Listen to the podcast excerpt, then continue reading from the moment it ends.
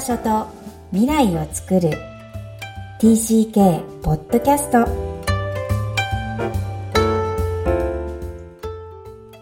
皆さんこんにちは。今日は TCK ホームインタビューの時間です。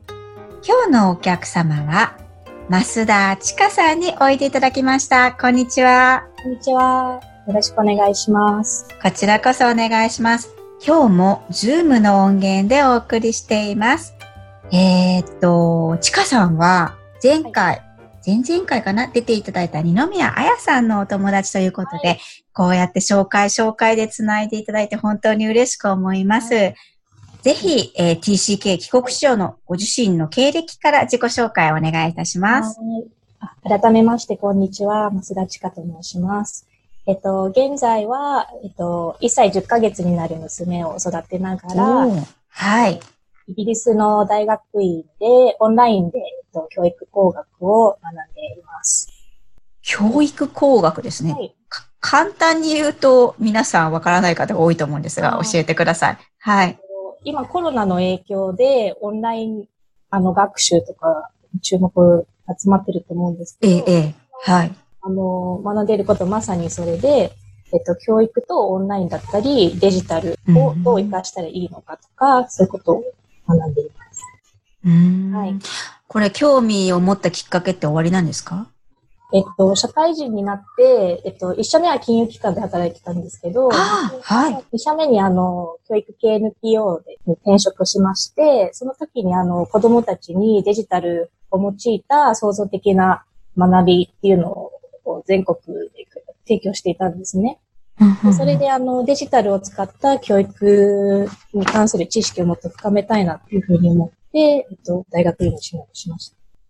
ええこうデジタルに特化して、しかもイギリス、ね、イギリスは本当に教育現場でもうすでに自分のプレゼンテーションにデジタル画像を使ったりするそうですね。うん、そうですね。すごい進んでいる、デジタルに関してはすごい進んでいる国なので、うんうん、学学ぶことがすごい多い。なるほど。じゃあ子育てをしながら、大学院生で忙しいのに、えー、過去を振り返るというこの番組ですが、過去の、はい、はい。日本生まれですよね。そうですね。えっと、幼少期のことを振り返ると、日本で生まれまして、はい。5歳の時に、えっと、カナダのトロントに、えっと、父親の仕事の関係上、えっと、移りました。はい。えっ、ー、と、だいたい4年半ぐらい過ごしまして、私はあの当時カナダの生活が生活がすごい大好きで、一生カナダに住みたいなとか思ってたんですけど、そうなんだ。そうなんです。ある日突然あの日本に帰るよっていうふうに言われまして、ある日突然だったの？そうなんです で。今でも覚えてるんですけど、もうショックで、もう言われた瞬間自分の部屋に駆け込んで、ベッドでワンワン泣いたっていう記憶があるんですけど。へえ。それで日本に帰ってきまして、えっと、中学3年生まで東京で過ごしました。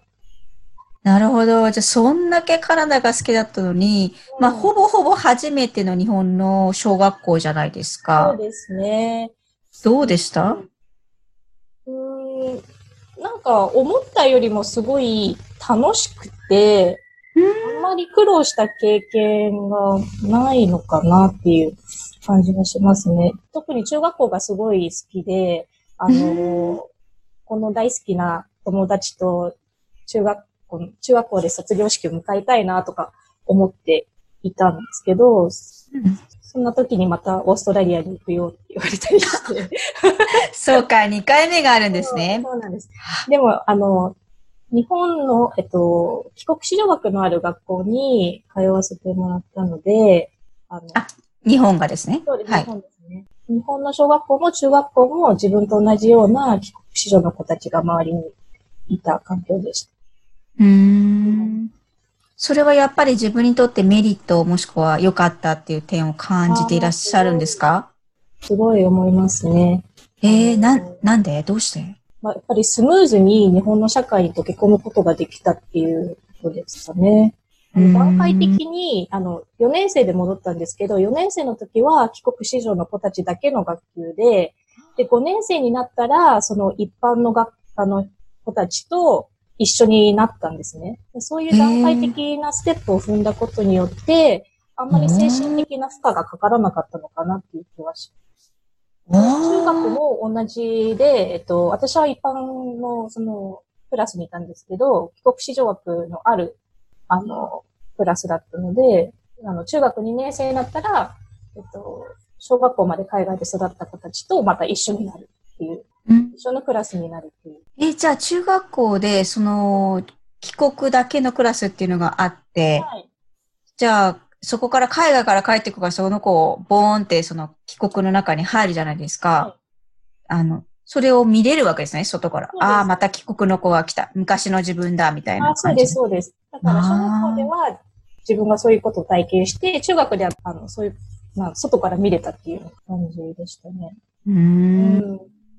それもなんか想像するに勝手ながら、なんかいい経験だろうなって思っちゃうんですよね。ねすごいいい経験で、先生たちもすごい理解のある方、先生が多くて、だから、うん、なんか帰国子女だからみたいなことを思う、その、日本の一般の人たちはあまりいなかったような気がしますね。すごい多くて、みんな仲が良かった。うん。うんそうなんですね。そこから、じゃあ逆に、普通のオーストラリアに行くっていうイメージですね。帰国枠じゃない。逆パターンだなって今。そうですね。自分と同じような子たちがたくさんいた環境の中から、現地のオーストラリアの高校に、あの、中学3年生の卒業間近の夏に行くことになるんですけど、うん、あの、当時は、あの、その、フルーエスっていう映画があって、それは学園生活を描いた映画なんですけど、はい。アメリカの子たちはすごい大人びてて、あの、ファッションもそうだし、あの、パーティーで、ダンスパーティーとかでみんなで踊ったりとか、なんかそういうイケイケどんどんの生活が広がっていたらどうしようってすごい 思って、もしかしたら一生その、高校では友達ができないかもしれないし、はい。見られるかもしれないし、人種差別にも合うかもしれないし、みたいなそういういろんな不安を抱えて、覚悟して、えっと、はい。ここに、オーストラリアに来ましたね。どうでした？実際は。実際は、えっと、まあ、アメリカほどそんなに、あの、大人びた子たちが、そんなにいなかったので、助かったんですけど、それでもなんか最初はすごい、あの、辛くて、あの、毎朝こう、学校が見えてくるとお腹がキリキリ痛んで、もう、すぐに、あの、日本に帰りたいとか、家に帰りたいとか思っていた時期がありましたね。しかも最悪なことに、えー、あの、入って、なんか数週間した時に林間学校があって、一週間の。怖っ そうなんです。で、友達も、なんか英語もそんなに喋れないのに、その一週間、すごい辛いなとか思いながら、でも頑張っていきましたけど。すごい。高校生だもんね。もう小学生と違いますからね。そうなんです。ああ。うん、そうですね。じゃあ結構やっぱり頑張ってるじゃないですか。あ頑張って、そうですね。まあ、うんうんでもなんか不思議と、あの、オーストラリアの現地校も、時間が経てば経つほどなんか友達とかもできてきて、うん、なんか最後の高3とかはなんか生徒会役員にあの立候補して当選するぐらいまでこう。マジですか？すごい、ちかさん。はい。東に馴染めたのかなって今になって。え、だって現地だよ。生徒会だよ。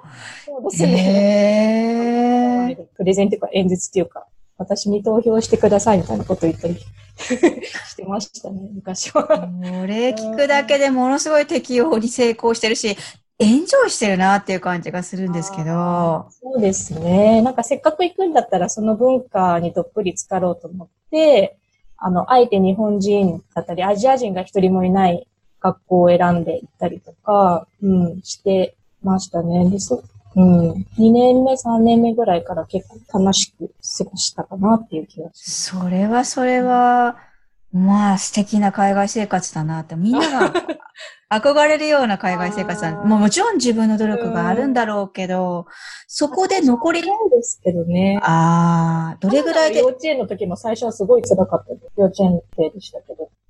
な、なんでめげないな、自分はって思います？そこでめげちゃうこともできたと思うんだけど。やっぱり一番は、親の協力があったってことだと思いますね。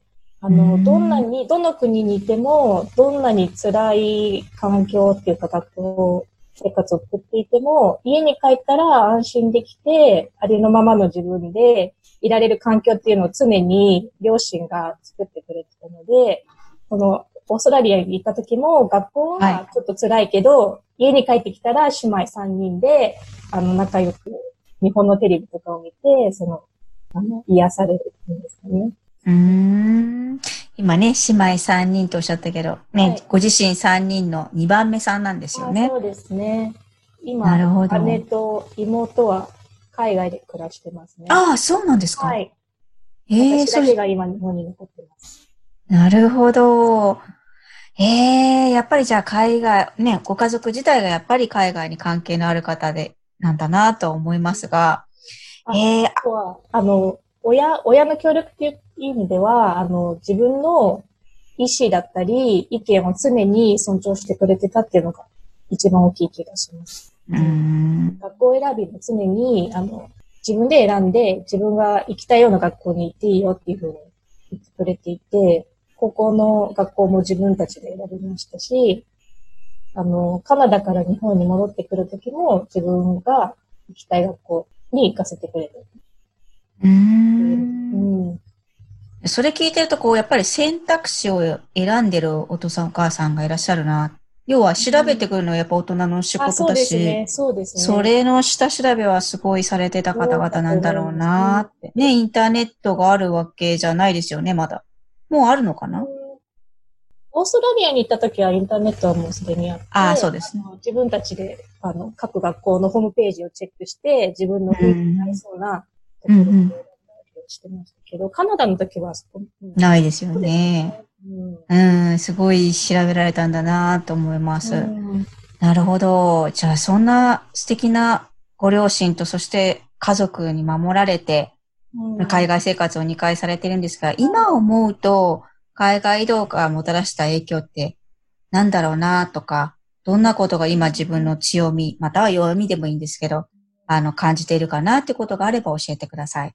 うんなんか海外生活が自分に影響を及ぼしたっていうよりかは、自分をなんか形成してって、形成していったその要素の一つっていう感じなんですけど、うんうんうん。プロセスに合ったものっていうことですね。そうですね。だから影響というよりは、もう自分そのものっていうような表現の方が近いのかなっていう気がしますね。3カ国に住んでみて、やっぱりこう、社会の中で形成されているその価値観とか考え方とか、その枠組み、固定概念とかにそこまで気にせず、あの、自分自身がやりたいことに目を向けられるようになったような気がします、うん。うん社会の価値観を参加国語を感じてるからやりたいことに目を向けることに集中できるってことなんですね。そうですね。なんか、女性だからこういうことをしなきゃいけないとか、母親だからこういうことをしなきゃいけないとか、逆にあの、社会の中で暗黙の了解でこう、なんですかね、大学行って安定した、あの、職についてっていうような、そういう、うん、考え方にそこまで左右されずに、自分はじゃあどうしたいのかっていうことに目を向けられるようになった気がします。で、それは、社会人でその、金融機関から NPO に転職した時も、その考え方に基づいて、あの、キャリアチャレンジしましたし、えっと、NPO を辞めて大学院に進学した時も、はい、30代で子供がいて仕事を辞めるっていうのは結構勇気があったことだったんですけど、まあ自分の力を信じて自分がやりたいことをしようっていう、そういうことを思えるようになったのは、ちょっと海外の影響があったのかな。うん。そこがこう結びついてる選択、自分が選択する、飛び込むっておっしゃってると思うんですけど、飛び込める勇気を持てるのも、ね、何か自分の過去と、えー、紐付けできてるっていうのはなんか素敵ですね。うん。なるほど。まあだから自分の選択肢を広げていらっしゃるってことでもあるとは思うんですけど、はい。また海外に行きたいですか？行きたいですね、本当は。ですけど、まあ、あの、娘もいますし、主人もそんな海外転勤の職種ではないので、まあ、しばらくは日本にいるのかなっていう気がします。なるほどね。今あるもののプロセスの中で過ごされているって感じがすごく伝わってきます。はい。うん。では、最後の質問です。ちかさんに質問させてください。うん、Where is your home? My home is where my loved ones are. So, あの、場所っていうような概念はあまりなくて、うん、自分のあの家族だったり、友人だったり、その、がいる心の中の場所っていうようなイメージですかね。だから、まあ、うん、あんまり場所にはこだわりは持ってないですね。うんうんうんうん。お聞きしてて、本当にそのまま、えー、ちかさんのご両親の感覚と同じ感覚をちゃんと踏襲されて。ああ、そうなのかもしれない。なんかそんな感じが合ってますか、うん、うん、とても大事なものをちゃんと引き継がれて、今のお子さんにもそれがあるのかなっていう感じですね。うん、ええー、じゃあね、日本であろうがどこであろうが、今の自分のご家族と心の中の場所。うん。うんうん。が自分のホームかなっていう気がします。特にあの、海外がいろんなところ、あの、姉も妹もあの海外に住んでたりとか、結構日本に住んでない家族も多いので。なるほど。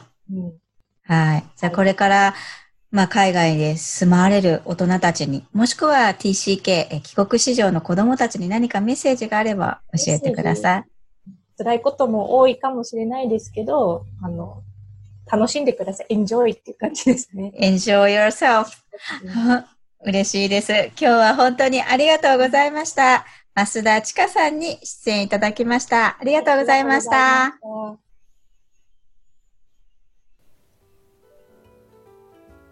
はい。いかがだったでしょうか？本日のお客様は1歳10ヶ月のお子さんがいながらも大学院に通われる増田千佳さん、頑張り屋のお母さんです。そして帰国子女としてのエピソードではプロセスに合ったものを受け入れるようになったと仰せでした。皆さんはどんな気づきがありましたでしょうか？この番組では TCK インタビューに出演いただく方を募集しています。育ちネット多文化で検索してホームページからアクセスください。また TCK をさらに知りたい方のために TCK オンライン基礎講座も開催しています。ポッドキャストを確実にお届けするために、購読ボタンを押して登録をお願いいたします。今日も TCK の気持ちにありがとう。